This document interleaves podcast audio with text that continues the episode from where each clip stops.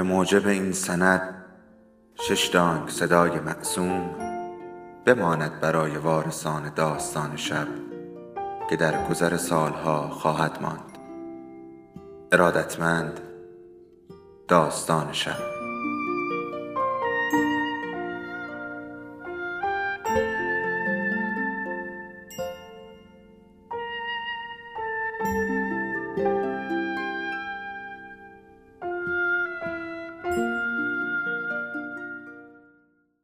یکی بود یکی نبود.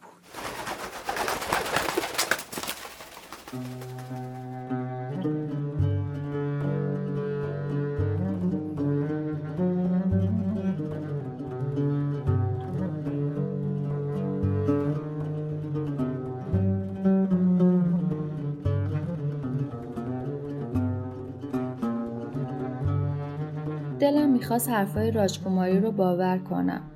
اما وقتی تو شهرهایی مثل دهلی نو یا کلکته یه چرخی زدم به حرفاش مشکوک شدم. حتی یه انقلاب سلطجویانه نمی‌تونه قلب مردم رو عوض کنه و خرافات و بیعدالتیایی رو که قرنها اسیرشون بودن از بین ببره. تو خیابونای کلکته هنوز مردم روی همدیگه مثل یه گله گوسفند میخوابن و شب رو به صبح میرسونن و از گرسنگی و وبا میمیرن. هنوز جسد بچه هاشون رو تو رود گنگ میندازن تا تومه ماهیا موجا بشن. جمعیت هندوستان زیاده و بیشتر جمعیت رو زنها تشکیل میدن. پس چجوری میشه با شعار پروانه آهنی به عمق وجودشون پی برد؟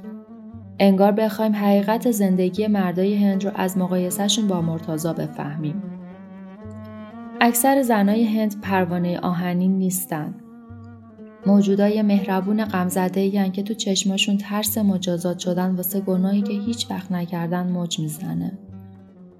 اونا اغلب بچه های لاغر مردنیشون رو که از کم غذایی مثل عروسک های چند سانتیمتری شدن جای بغل گرفتن مثل یه فانوس تو دستشون می‌گیرن. شیرینیشون حد و مرز نداره و زنای هیچ کجای دنیا تو زرافت و فروتنی به گردنشون نمی‌رسن. ولی هیچ وقت نمی‌تونی بفهمی که این اخلاقشون ذاتیه یا از رو ترس و وحشت. یه بار تو رستوران یا اتوبوس تماشاشون کنین. هیچ وقت با یه مرد چشم تو چشم نمیشن و سرشون رو میندازن پایین. اگه یه زن تو هندوستان به چشمای مردی زل بزنه، یه مرد زن نما به حساب میاد. از این مردای زن نما که آرایش می‌کنن و ساری به خودشون میپیچن تو هندوستان زیاده. فقط وقتی به مردان نگاه می‌کنن میشه فهمید که زن نیستن. خلاصه اینکه من عقیده دارم هندوستان خانم راجکوماری هندوستان تمام زنای هند نیست. اما زنای مهم هندوستان کم نیستن. حتی تو آمریکا روسیه هم اینقدر زن شهردار و رئیس سندیکا و سفیر و نماینده مجلس نیست. تعداد دکترای هندوستان بیشتر از دکترای پکن و شانگهایه. اگه از دونستن این موضوع تعجب کردین باید بهتون بگم اصلا تعجب نداره. تو تمام دنیا و دو فرقه های جور و جور هند همیشه زن و مرد با هم برابر بودن. باید بدونین که بیشتر الهه های هندی زنن. مثل سار و سواتی الهه عقل، دورگا الهه رحم، ساسفاتی الهه موسیقی و مالی الهه انتقام. زنای هند موقع حرف زدن معدبن. کم پیش میاد ازدواج نکنن و بچه دار نشن. سر سفره غذا هر چیزی که شوهرشون خوشش نیاد و نخوره رو نمی‌خورن. ملیح و معدب راه میرن. به موهاشون گل می‌زنن و وقتی پای حرفاشون میشینی از قانونای مربوط به زنا که سرنوشت زنای هندوستان رو عوض کرده برات حرف می‌زنن. قانونایی مثل قانون ازدواج که چند سال پیش چند زنه بودن رو رسما ممنوع کرد. یا قانونی که به زنای بیوه اجازه داد دوباره ازدواج کنن و قانونی که ازدواج بچه ها رو ممنوع کرده و نمی‌ذاره مادر پدراشون تو وقت بچگی براشون همسر انتخاب کنن. یه زمان دختره 5 6 ساله رو تو هند شوهر می‌دادن اما امروز ازدواج دختر قبل از 15 سالگی خلاف قانونه. بعضی وقتا زنای هند از شما می‌پرسن می‌دونی زنها تو فرانسه و ایتالیا کی حق رأی پیدا کردن؟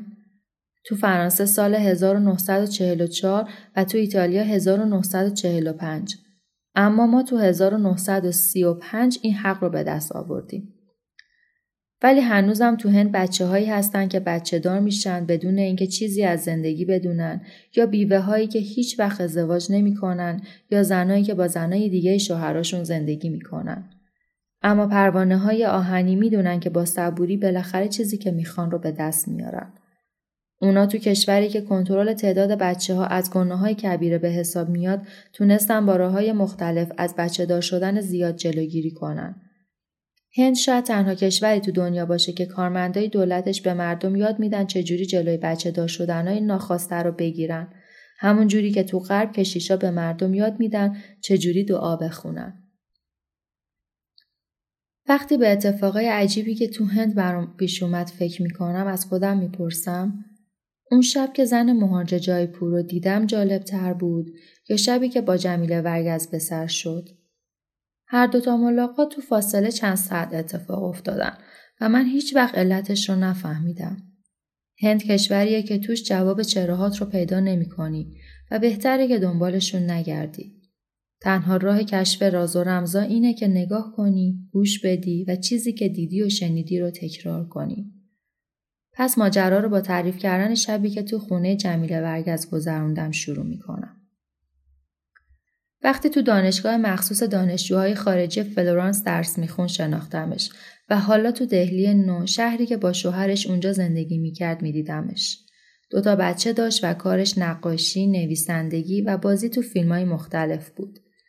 این کارا نشونه اون نیست که جمیله یه پروانه آهنی بود. اون یه زن هندی سنتی بود. از اون زنایی که اروپایی موقع تصور کردن قرمزی غروبرو گنبدای تاج محل به ذهن میارن. ظریف و خوشهیکل و زیبا با موهای سیاه بافته که تا زانوهاش می‌رسیدن و لبخندی که حتی از یه آدم کور دل می‌برد. دوست داشت من رو با پروانه های آهنی آشنا کنه. برای همین یه زن خبرنگار، یه زن رئیس ایستگاه راه آهن، یه زن خوندار، یه زن پزشک و یه آرشگر رو واسه شام دعوت کرد. زنها با موجی از رنگای زرد و سبز و قرمز از راه رسیدن. بعضی با شوهراشون بودن و بعضی تنها تا ثابت کنن زنای هندی هم می‌تونن تنهایی و بدون مرداشون از خونه بیرون بیان. همه زیبا و خوشحال بودن. یکی یه خال قرمز وسط پیشونیاشون بود و صندلای نقره و طلایی پاهاشون رو تزیین می‌کرد. همه یه حرفی برای گفتن داشتن. شوهراشون با صورتهای درهم اما لبخند به لب یه گوشه وایستاده بودن. درست مثل شوهره غربی وقتی که پروانه های آهنی تصمیم می‌گیرن به حساب نیارنشون. آمیتا ملیک که روزنامه نگار بود گفت شغلش بین زنای اغلب شهرهای هند رواج پیدا کرده. آنجا من محتا رئیس ایستگاه قطار گفت تعداد زنایی که تو راه آهن هند کار می‌کنن در حال زیاد شدن و از زمانی که اونا شروع به کار کردن مسافرا تذکرهایی که تو کوپه ها نوشته شده رو بهتر رعایت می‌کنن. نوشته هایی مثل لطفا روی مسافر کناری خود آب دهان نیندازید. یا اگر پاهایتان را نشسته اید از درآوردن کفش ها خودداری کنید. یا لطفا در داخل کوپه ادرار نکنید. یا هنگامی که پنجره ها بستند از خوردن سیر اجتناب کنید. ازش پرسیدم زنان موقع کار ساری می پوشن؟ آره ولی کلا هم دارن. بنا شروف که آرایشگر توضیح داد که شغلش هیچ ربطی به سلمانی نداره. تو هند آرایشگر زنونه نیست. همونجور که خیاط لباس زنونه. هر زن باید خودش بتونه موهاش رو درست کنه. همونطور که باید بدونه چطوری چینای ساریش رو تنظیم کنه. کار اون این بود که مدلای فراموش شده آرایش مو رو دوباره زنده کنه. مثل تمام مواقعی که یه خارجی با یه هندی حرف می‌زنه صحبت به ساری کشیده شد. ساری این لباس با شکوهی که قرنهاست لباس رسمی زنای هنده و لباس های معروفی مثل شنل یا دیور جلوی اون مسخره و یقور به نظر میان. لیلا شکلای که ناشر بود پیشنهاد کرد جمیله و من لباسمون رو با هم عوض کنیم. هیکلامون شبیه هم بود. تو صدای خنده دیگرون لباسمون رو عوض کردیم و نتیجه گرفتیم که لباس ساری به زنای اروپایی هم میاد. اما لباس اروپایی به تن زنای هند گریه می‌کنه. من تو لباس ساری راحت راحت بودم اما جمیله تو لباس کوتاه من که یقش به شکل احمقانه باز بود خندهدار به نظر می اومد. انگار از وسط نصف شده باشه و قدش رو کوتاه کرده باشن. لختی پاهاش چشم رو اذیت می‌کرد و خودشم کلافه شده بود. همه یه سخنرانی درباره ساری آماده کرده بودند. ایریس دایویده خوندار که سالها در مورد ساری مطالعه کرده بود گفت اون لباس برعکس چیزی که اروپایی ها فکر می‌کنن یه لباس همشکل و خسته کننده نیست و تمام زنها با لباس ساری شکل هم نمیشن. چهارده جور راه واسه پوشیدن ساری هست. چین انداختن به طرف راست یا طرف چپ، انداختن دنباله ساری روی شونه راست یا شونه چپ یا روی سر، مدل دیگه پوشیدن ساری با پیرهنی به اسم کولیه که تا بالای ناف رو میپوشونه. زنای ناحیه کورولا دم ساری رو از بین پاهاشون رد می‌کنن و چیزی شبیه شلوار ازش می‌سازن. زنای ماهیگیر بمبئی اون رو پشت گردنشون گره می‌زنن جوری که کمرشون لخت باقی بمونه. آنیتا مالیک به هم گفت در واقع زنها نیستن که خودشون رو با ساری تطبیق میدن. این ساریه که با شرایط زندگی زنها قابل تغییره. ساری چیزی نیست به جز یه پارچه بلند بدون شکل. بستگی داره که هر زن چجوری به اون مدل بده. لیلا شوکا گفت ساری یه لباس سکسی نیست. اون منطقی ترین و قشنگ ترین لباس روی زمینه. برای اینکه تحریکش کنم بهش گفتم ولی اصلا راحت و منطقی نیست. من کیمونوی ژاپنی پوشیدم. خیلی ساده و راحته ولی واسه پوشیدن ساری شما مجبور شدین کمکم کنین. تازه وقتی راه میرم حس می‌کنم زیر پام جمع میشه و الانه که بخورم زمین. ساری به درد مهمونی می‌خوره نه به درد کار. آنجانی مهتا گفت نمی‌دونستم واسه کار کردن حتما باید اونیفرم پوشید. جمیله واسه اینکه کار بالا نگیره گفت حق با دوست اروپایی منه. ساری زیاد راحت نیست. مثلا خود من وقت رانندگی کردن یا بسکتبال بازی کردن اصلا توش راحت نیستم. ازش پرسیدم پس چرا همیشه اون لباس رو میپوشی؟ خود منم این لباس رو میپسندم اما برام عجیبه که زنها باهاش دوچرخه سواری کنن. تمام زنای دنیا حتی ژاپنیا لباسای اروپایی میپوشن ولی زنای هند تنها کسایی هستند که خطر زندون رفتن رو به جون می‌خرن تا بازم ساری بپوشن. می‌دونم از اون موقع سال زیادی میگذره ولی این مقاومت و لجبازی می‌تونه به زیبا پرستی هندیا ربط داشته باشه؟ اینجا بود که یه صدای زنونه قشنگ جواب سوالم رو داد. نه، ما واسه زیبایی و راحتی ساری نمی پوشیم. ساری می پوشیم چون قبل از زن بودن هندی هستیم. و ساری پرچم کشور هنده. کنار گذاشتن اون یه خیانت بزرگه. انگار که ملیت خودمون رو بفروشیم. حرفای این زن قابل قبول تر از همه بود. نگاش کردم و دیدم خانم دکتر جشیریه که تمام شب رو ساکت یه گوشه نشسته بود و به نظر می اومد هیچ حرفی واسه گفتن نداره.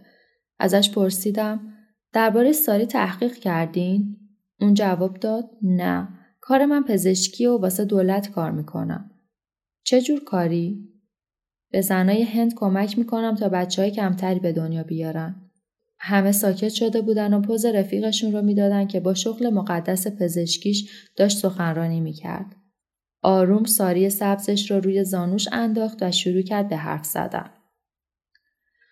مهمترین مسئله مملکت ما فقره. ما فقیریم چون جمعیتمون زیاده. ما حتی بیشتر از چینیا بچه درست می‌کنیم و بزرگترین کارخونه آدمسازی دنیا به حساب میاییم. تو کشور هندوستان آدما به همون راحتی که مگسا و ماهیا زاد و ولد می‌کنن بچه به دنیا میارن. سالی پنج میلیون نفر به جمعیت ما اضافه میشه. تا اون زمانی که سیل و مریضی فقیرا رو از بین می‌برد این موضوع زیاد به چشم نمیومد. چون به همون تعدادی که به دنیا می اومدن از مریضی میمردن. اما از روزی که یاد گرفتیم تو وقت سیل چیکار کنیم و چجوری از پس مریضی یا بر بیایم تعداد اونایی که به دنیا میان بیشتر از اونایی شد که میمیرن. واسه همین کنترل جمعیت تو کشور ما یه موضوع غیرقابل حل شده. ماجرا از سال 45 شروع شد. اون موقع سازمان ملل آقای آبراهام استون متخصص کنترل جمعیت رو به هندوستان فرستاد. من تحصیل کرده آمریکا بودم و دکتر استون رو میشناختم. به دولت پیشنهاد دادم که با اون همکاری کنم. پس با هم شروع کردیم و یه سری مراکز تجربی تو بمبئی یا دهلی نو راه انداختیم و بعد شهرستانهایی مثل ویندیهی یا پرادش و بانگالور را پوشش دادیم. ولی متاسفانه کارمون به جایی نرسید. حتما شما خبر دارین که زنای هندی مثل اغلب زنای آسیایی به خاطر عشق ازدواج نمی‌کنن. اونا ازدواج می‌کنن تا بچه به دنیا بیارن. هر چقدر تعداد بچه هاشون بیشتر باشه خوشبختترن و شادتر. عین کشاورزی که از پرباری محصولش احساس غرور می‌کنه و خوشحال میشه.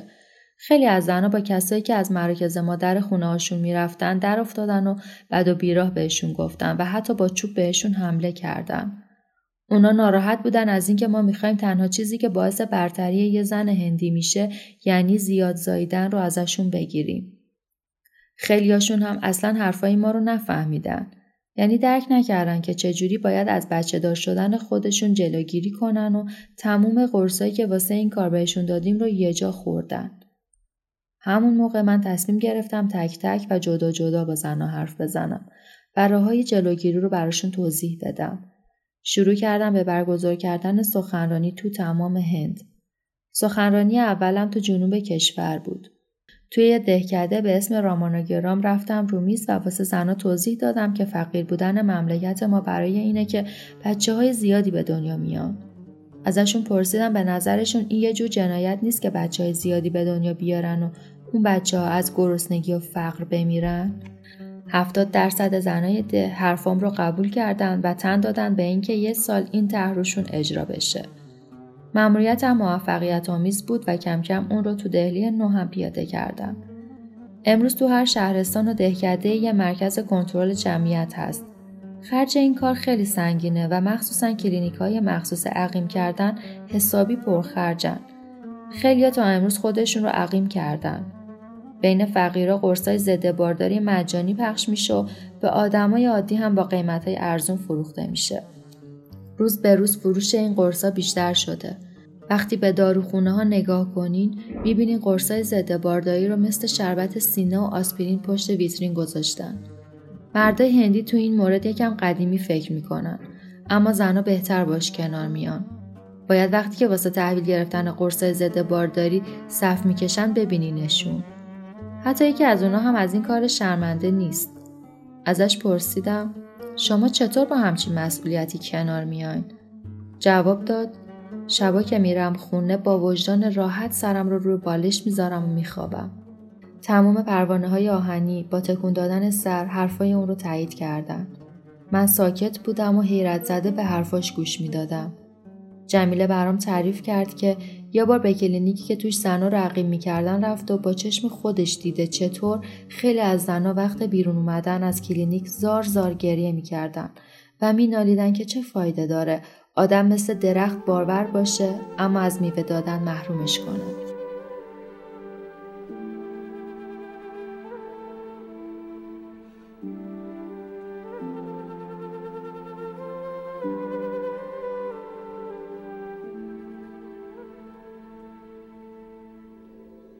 داستان شب بهانه است.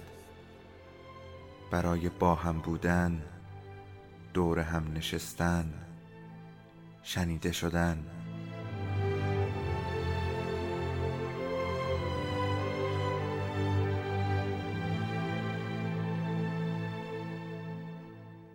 صدای افسانه ها رو میشنویم